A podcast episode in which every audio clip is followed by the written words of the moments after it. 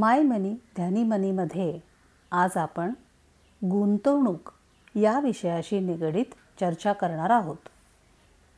तत्पूर्वी एक नम्र निवेदन.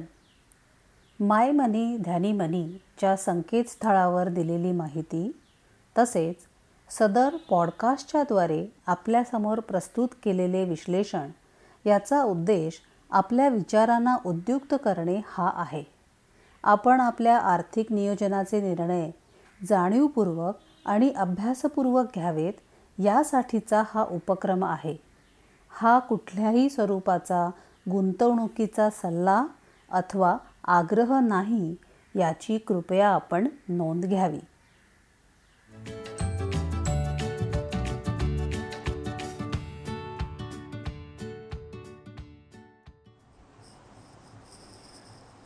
मागील एपिसोडमध्ये आपण शेअर बाजाराशी तोंड ओळख करून घेतली.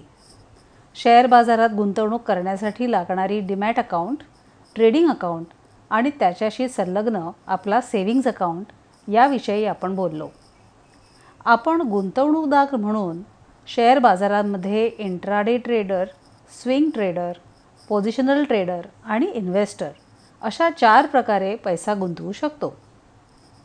शेअर बाजारात जर यशस्वी व्हायचं असेल तर शेअर बाजाराची माहिती देशातील आणि जागतिक आर्थिक आणि राजकीय घडामोडींचा आढावा विविध कंपन्यांची सांपत्तिक स्थिती याचा अभ्यास या सर्वांची गरज आहे. इन्फ्लेशन म्हणजेच महागाईवरती जर मात करायची असेल तर शेअर बाजारातील गुंतवणुकीला पर्याय नाही हे तर आपल्या सर्वांनाच मान्य आहे.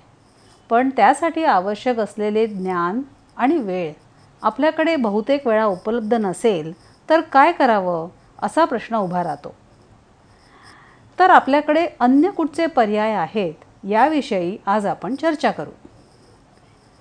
सगळ्यात महत्त्वाचा आणि पहिला पर्याय म्हणजे पोर्टफोलिओ मॅनेजमेंट सर्व्हिसेस अर्थात पी एम एस. शेअर बाजारांमध्ये कार्यरत असलेल्या विविध कंपन्या दलालांच्या पेढ्या म्हणजे ब्रोकरेज हाऊसेस हा गुंतवणूक पर्याय आपल्याला उपलब्ध करून देतात. या सर्व कंपन्या सेबीकडे नोंदणीकृत असतात. म्हणजेच त्यांच्या कामकाजावर सेबीच्या नियमावलीचा वचक असतो. गुंतवणूकदाराच्या जोखीम क्षमतेवर आधारित विविध पर्याय त्यांच्याकडे असतात. पोर्टफोलिओ म्हणजे विविध गुंतवणुकांचा समूह. गुंतवणूकदाराने निवडलेल्या स्कीमप्रमाणे त्याचे पैसे त्या स्कीमखाली येणाऱ्या कंपन्यांच्या समभागांमध्ये गुंतवले जातात. उदाहरणार्थ जर गुंतवणूकदाराने निवडलेली स्कीम फक्त व्यापारी कुटुंबांच्या अधिपत्याखाली असणाऱ्या कंपन्या अशी असेल म्हणजे फॅमिली ओन्ड बिझनेसेस तर प्रामुख्याने रिलायन्स बजाज इत्यादी कंपन्यांचा समावेश पोर्टफोलिओमध्ये करण्यात येईल. बदलत्या आर्थिक परिमाणानुसार पुढच्या कंपन्यांचा समावेश पोर्टफोलिओमध्ये असेल हे या स्कीमच्या मॅनेजरवर आणि त्याच्या रिसर्च टीमवरती अवलंबून असते. गुंतवणूक केलेल्या पैशानुसार या कंपन्यांचे शेअर गुंतवणूकदाराच्या डिमॅट अकाउंटमध्ये जमा होतात. हे फार महत्त्वाचं आहे. पैशानुसार या कंपन्यांचे शेअर गुंतवणूकदारांच्या डिमॅट अकाउंटमध्ये जमा होतात. पी एम एस दोन प्रकारचे असतात. पहिला प्रकार म्हणजे डिस्क्रिशनरी पी एम एस या प्रकारामध्ये स्कीम मॅनेजर गुंतवणूकदाराच्या वतीने गुंतवणुकीचे सर्व निर्णय घेतो. आणि दुसरा प्रकार म्हणजे non discretionary P M S या प्रकारामध्ये स्कीम मॅनेजर गुंतवणूकदाराला गुंतवणुकीच्या संधींची माहिती करून देतो. पण गुंतवणुकीचा अंतिम निर्णय हा गुंतवणूकदार घेतो. डिस्क्रिशनरी पी एम एस प्रकारामध्ये गुंतवणूकदार स्कीम मॅनेजरच्या नावे पॉवर ऑफ अटॉर्नी देतो जेणेकरून मॅनेजर पैशांचे व्यवहार गुंतवणूकदाराच्या वतीने करू शकेल. दर सहा महिन्यांनी मॅनेजर गुंतवणूकदाराला स्कीमच्या परताव्याचा अहवाल सादर करतो. पोर्टफोलिओ मॅनेजमेंट सर्व्हिसेसमध्ये जोखीम जास्त प्रमाणामध्ये असते. म्हणून सेबीने कमीत कमी पन्नास लाख रुपयांची गुंतवणूक करू शकणाऱ्या गुंतवणूकदारांनाच पी एम एसची उपलब्धता ठेवलेली आहे. म्हणजे पी एम एसमध्ये जर तुम्हाला गुंतवणूक करायची असेल तर कमीत कमी पन्नास लाख रुपये एक हाती तुमच्याकडे असणे आवश्यक आहे.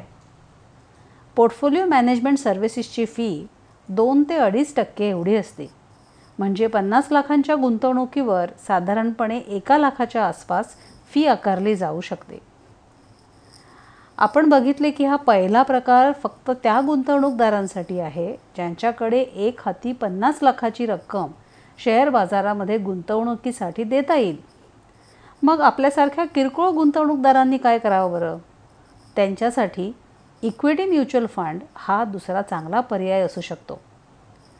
इक्विटी म्युच्युअल फंड हे वेगवेगळ्या असेट मॅनेजमेंट कंपनींकडून दिले जातात. गुंतवणूकदारांना पाच हजार रुपयासारख्या छोट्या रकमेपासून देखील इक्विटी शेअर बाजारात गुंतवणूक करता येते. या गुंतवणुकीसाठी डिमॅट अकाउंटची देखील गरज लागत नाही. तुमच्याकडे उपलब्ध असलेल्या पैशाने आणि तुमच्या जोखीम क्षमतेनुसार योग्य त्या इक्विटी म्युच्युअल फंडच्या स्कीमची निवड करायची असते. या स्कीममध्ये केलेल्या गुंतवणुकीचा एक फोलिओ नंबर आपल्याला देण्यात येतो. एका फोलिओ नंबरखाली आपण त्या असेट मॅनेजमेंट कंपनीच्या विविध स्कीममध्ये गुंतवणूक करू शकतो. जर आपल्याला फक्त एकदाच पूर्ण पैसे गुंतवायचे नसतील तर आपल्याला वारंवार त्या स्कीममध्ये गुंतवणूक करण्याची सोय उपलब्ध असते. दर महिन्याला किंवा दर तीन महिन्यातून एकदा याप्रमाणे आपण एस आय पी म्हणजे सिस्टमॅटिक इन्व्हेस्टमेंट चे निर्देश त्या स्कीममध्ये आपण देऊ शकतो. इक्विटी म्युच्युअल फंड स्कीमचा फंड मॅनेजर फंडाच्या उं गुंतवणुकीचे उद्दिष्टाप्रमाणे कुठच्या कंपन्यांचे समभाग निवडावेत हे ठरवतो. शेअर बाजार म्हणजे जोखीम तर आलीच पण त्यातल्या त्यात कमी जोखीम असलेल्या फार मोठ्या कंपन्यांमध्ये जर गुंतवणूक करायची असं उद्दिष्ट असेल तर ते फंड आपल्यासाठी लार्ज कॅप फंड म्हणून उपलब्ध असतात. पहिल्या शंभर मोठ्या भांडवली कंपन्या ज्या लार्ज लार्ज कॅप या प्रकारामध्ये येतात. त्या खालोखाल मध्यम भांडवली कंपन्या म्हणजे मिडकॅप या एकशे एक ते दोनशे पन्नास या क्रमांकावर असतात. दोनशे एकावन्नच्या पुढच्या कंपन्या या लहान भांडवली कंपन्या असतात ज्यांना स्मॉल कॅप असं म्हणतात. अर्थातच स्मॉल कॅपमध्ये गुंतवणुकीची जोखीम सर्वात जास्त असते. म्हणून आपल्या जोखीम क्षमतेनुसार फंड निवडावेत. पी एम एस या प्रकारात गुंतवणूक केल्यानंतर ते समभाग तुमच्या ताब्यात येत असल्यामुळे डीमॅट अकाउंटला पर्याय नाही. परंतु इक्विटी म्युच्युअल फंडात प्रत्यक्ष समभागाऐवजी युनिट्स गुंतवणूकदाराला दिले जातात.